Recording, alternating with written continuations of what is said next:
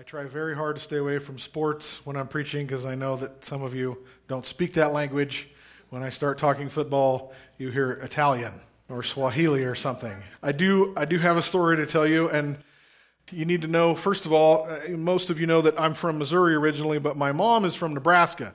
My grandparents and aunts and uncles and cousins on her side are all Cornhusker fans. Uh, go Big Red. So when I was a kid, the Missouri Tigers always stunk terrible. They were just horrible football teams. So we always rooted for Nebraska, the Cornhuskers. That's who I grew up uh, cheering for, and that's still my all time favorite football team. I have become a Ducks fan.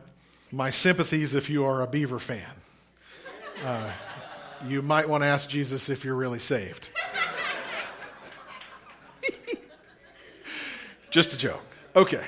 But this story involves the Ducks and the Beavers and the Cornhuskers. Four years ago or so, Nebraska fired their coach and hired Mike Riley out of Oregon State. He was the coach at Corvallis for several years, and I don't know why they did that because he was even worse than the coach they fired. But uh, they hired an Oregon State coach. He went to Nebraska and promptly lost more games than he'd lost in Oregon State. But in the process of those years, he recruited a certain quarterback uh, out of high school, and this kid came to play at Lincoln, Nebraska. And, and last season, a year ago, he, he redshirted. For those of you who don't know football, uh, college football, redshirt means that your freshman year, you only have, the NCAA only allows four years of eligibility to play. So if your freshman year, you can do what's called redshirt, which means you attend all the practices and you're a member of the team, but you can never dress out, you can't play, and you don't lose a year of eligibility. So essentially, you're on the team for five years. So this kid redshirted last year as a freshman, and he expected to be able to play starting quarterback position this August, is when um, he was going to start playing second year in school. Well, at the end of the last season, the coach got fired. Mike Riley, who had come from Oregon State, got fired, and they replaced him with Scott Frost, who played at Lincoln at Nebraska, but he had also coached on the Ducks team. He was the, one of the uh, coaches when Marcus Mariota played for the national championship with the Ducks several years ago. And but his offense is a completely different style. His coaching's different style. All of Mike Riley's staff was dismissed, and Scott Frost brought on all his own coaches. And here is this kid who redshirted last year as a freshman, expecting to start quarterback this last month. And now his coach is gone, and the offense that he's learned and practiced for a year is gone. And also, Scott Frost, over the previous six or seven months, had recruited a true freshman from Fresno, California. His last name was Martinez to come and, and try out for the team on a scholarship. And he went to the camps and the combines and the tryouts and stuff this summer. And this 18 year old true freshman beat out the kid who had already been there for a year, thinking he gets to be the start quarterback. So now we have a new coach and a first string starting quarterback who's just showed up in town. And I have been here for a year. I gave myself to this program and I practiced all of last year. And now everything changes. So he stormed off the field, cleaned out his dorm room, dropped out of all his classes, and moved to Corvallis. And he's going to practice, play with the Beavers next year. The first game, the true freshman 18 year old quarterback tweaks his knee and he's out.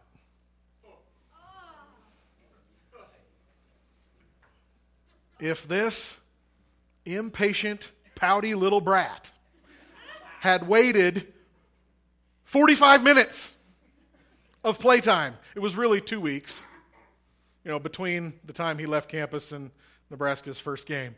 If he had waited three quarters, he would have been back in his starting spot.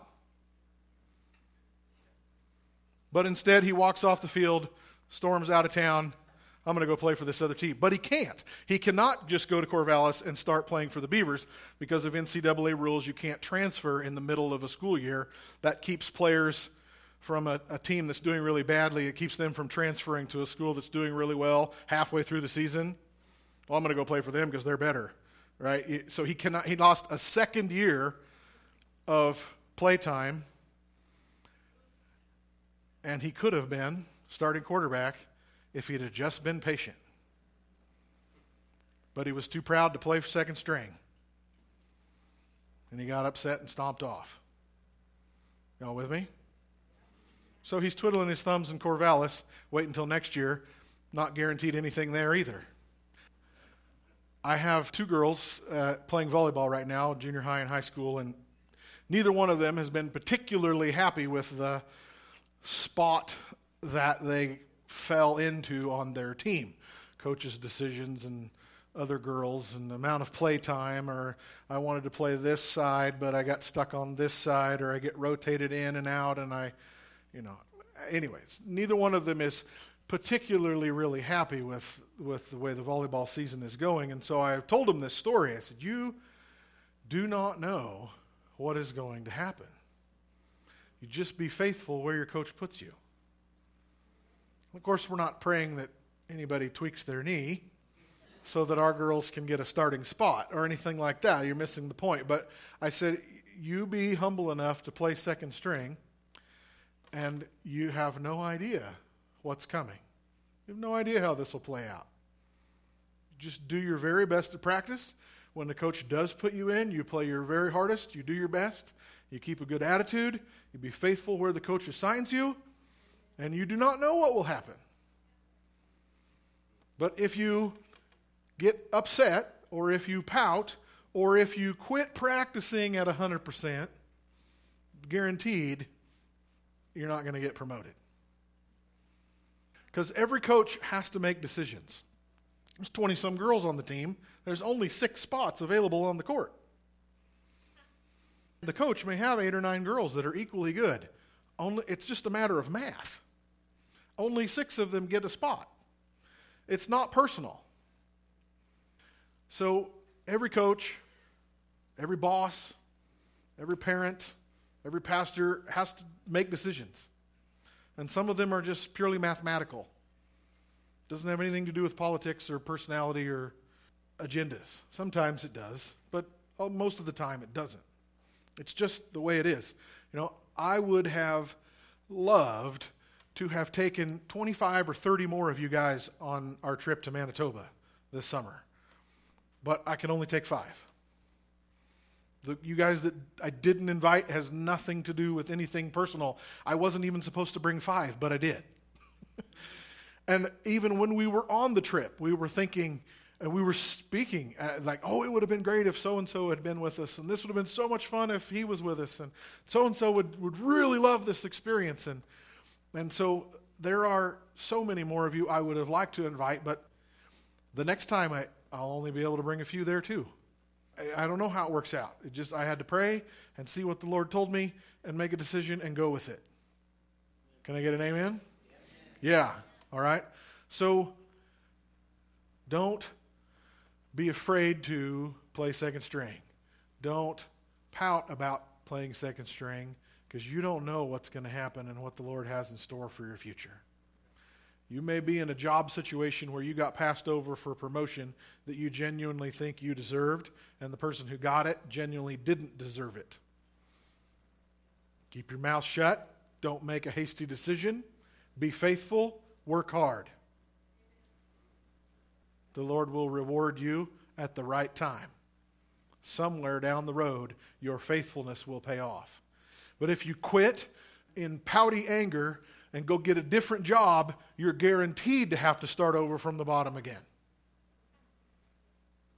Well, Mitch, I'm already on the bottom. No, you're not. Not if you've been there for a while. You got something going. Come on. Y'all know what I'm talking about. Don't be afraid to play second string.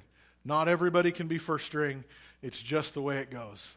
And, you know, Sarah and I have felt bad for our girls not getting to play as much as we wanted them to, or not having coaching like we wanted them to, or, the, you know, what, and every parent feels that. But, but I, I told the girls, life isn't fair.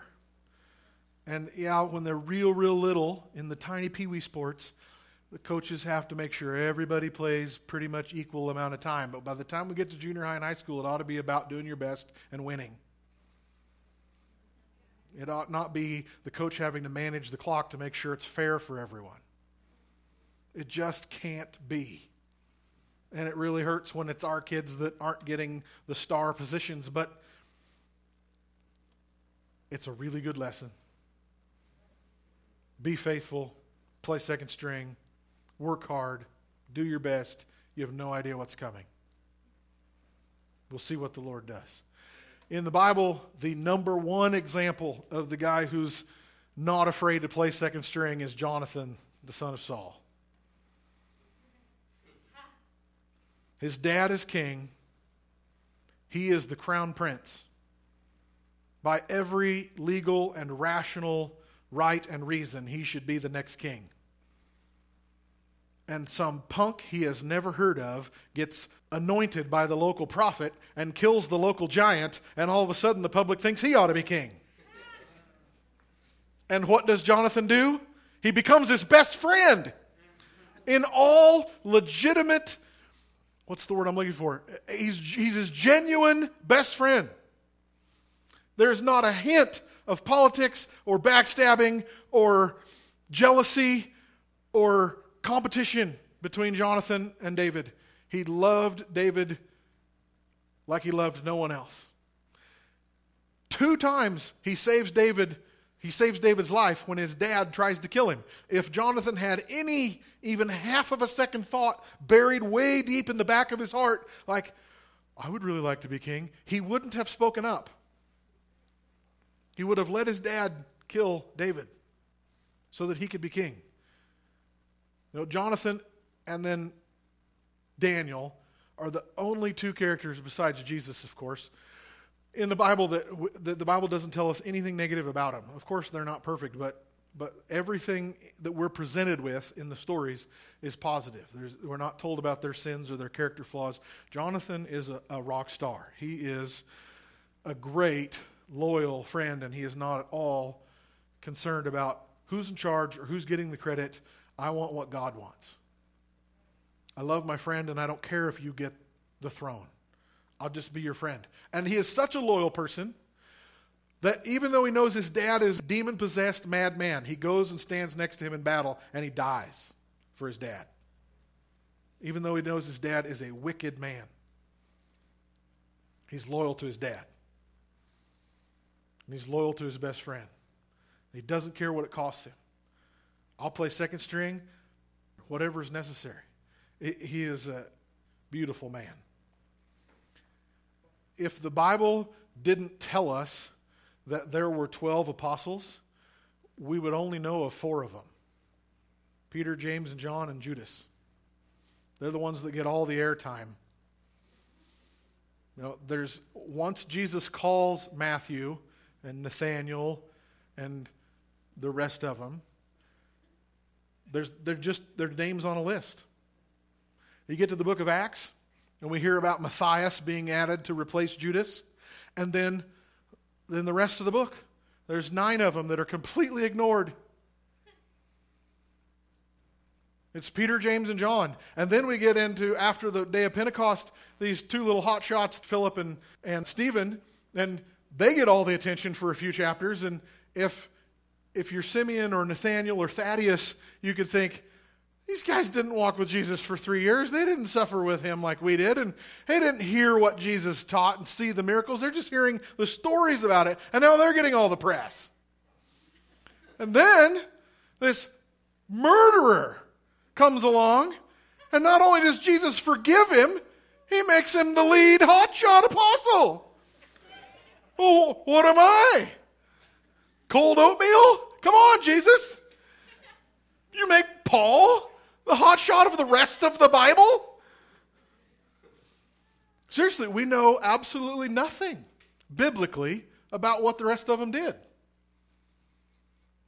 Fox's Book of Martyrs and some other church history documents tell us what they did, and it wasn't pouting. It wasn't, I'm stuck on second string while Peter and John and Paul get all the attention. James gets to be the pastor of the megachurch in Jerusalem, and I get stuck getting my skin cut off. Seriously, one of them got flayed alive. Seriously. So these other apostles who were just as legitimately apostles as Peter, James, and John and Paul get zero mention. Zero. Not a sentence, not a footnote. But they served faithfully.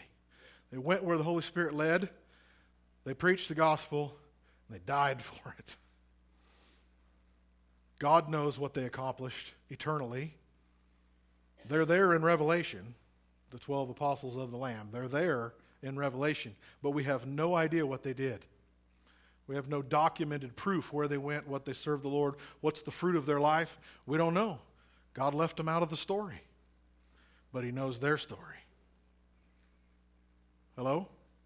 You may feel invisible at church or ignored in your family or passed over at work or you're working just as hard as everybody else on the team, but so and so's the star and I don't ever get any credit for what I do. God knows. God knows. If you're honestly serving Jesus, it won't matter if what you do is small. I mean, it won't matter to you. And it won't matter if it gets big. It's, uh, it's all for Jesus. That's all that matters. If he wants me to serve in anonymity and just be fasting and praying in secret, if I'm serving day in and out and no one seems to notice that I'm the one teaching the little kids and cleaning the toilets and vacuuming and then okay, it's fine. I'm just here to serve Jesus. I just love him. It doesn't matter. I just go and I give my life for him. The biblical character who is the antithesis of this, the guy who is the negative example, is John Mark. John Mark was on a trip with Paul and Barnabas and probably Silas. And in the middle of the mission trip, he decides he's missing mom's home cooking and he decides to go home right in the middle of the trip. Well, um, I'm missing mom's uh, apple pie, so I'm going to go home. Of course, we, the Bible doesn't tell us why he went. We don't know why he left. But he just quit in the middle of the ministry trip and goes home. So later, when Paul and Barnabas get back and they're ready to leave on the next trip, Paul and Barnabas get in a very serious debate on whether to invite John Mark again on the next trip. Barnabas thinks he ought to be given another chance, and Paul says, No way. He's flaky, he's unaccountable, he's not dependable, not taking him. And Paul and Barnabas part ways. And lots of preachers and authors and Bible commentators have said this is where Paul missed it. He's not gracious. He, he didn't forgive John Mark. And I say, no way. Paul did exactly what was right. It's not a matter of forgiveness, it's a matter of trustworthiness. It's a matter of faithfulness. Can I trust this guy? I need to take somebody I can trust to be there when I need him to be there. The good news is that at the very end of Paul's life, in 2 Timothy, he tells Timothy, Send John Mark to me, he's useful to me. So the good news is that over the next 30 years, or 20 some years, John Mark had started over at the bottom and he'd been faithful and he'd proven himself to Paul that, hey, I've grown out of that I'm not that immature, punk, unfaithful kid anymore. I've grown up, and Paul says, I can use him. I can trust him. Send him to me. Romans 5, 3 and 4 says, We glory in troubles, knowing that troubles produce perseverance, and perseverance produces character, and character produces hope. Trouble produces perseverance. It would be nice if we could learn perseverance and endurance without having anything to endure. But alas, that is not the case. Trouble produces perseverance. Perseverance produces character. And character produces hope. In English, the word hope, we, we normally think of it as wishing, sort of sitting on the edge of our seat, hoping, wishing, desperately waiting for Jesus to return or Jesus to save us or God to answer our prayer. When the Bible says we hope in Christ, it is speaking of a peaceful, calm, mature, steadfast faith. And we don't get there in three days. We don't get there by quitting over and over again, starting over. We get there by persevering which produces character, and character gives us hope, or a peaceful, steadfast, solid expectation of faith. That's what hope is. James 5:11 says, "We give great honor to those who endure under suffering." For instance, you know about Job's perseverance. You can see how the Lord was kind to him at the end, for the Lord is full of tenderness and mercy. Romans 12 12 in the message says, Don't quit in hard times, pray all the harder. Romans 12 12 in the message, Don't quit in hard times, pray all the harder. You may genuinely have been passed over for that promotion or that pay raise. You may genuinely be serving and you're not getting the credit or the appreciation that you want or need. Be faithful. Be faithful. You may go on audition and somebody else gets the part. You try out and somebody else gets the spot on the team. And you get the spot or the part that's the minor character that you didn't want to play. Be faithful. The director, the coach, the parent, the boss, the pastor is watching. Your turn will come. The Bible says, in due time, in due time, if you don't give up, God will raise you up. At the right time, if you don't give up, God will raise you up. Amen? In ministry, at work, in whatever your goal and vision and dream is, don't give up. Don't keep starting over from the bottom because you keep moving or you keep quitting your job or you keep giving up on ministry when it gets hard or whatever it is. Keep serving. Don't be too proud to play second string. Don't be too proud to be somebody else's backup. And at the right time, the Lord will move in your life. Amen? Cory Asbury, who is currently famous for his song um, Reckless Love, back when he was at IHOP, he wrote this song called All Is For Your Glory. And I just want to read you some of the lyrics. All is for your glory, all is for your name, that in all things you may have the first place, and in all things you may have preeminence. So put me anywhere. Just put your glory in me. I'll serve anywhere. Just let me see your beauty. Put me anywhere. Just put your glory in me, and I'll serve anywhere. Just let me see your beauty.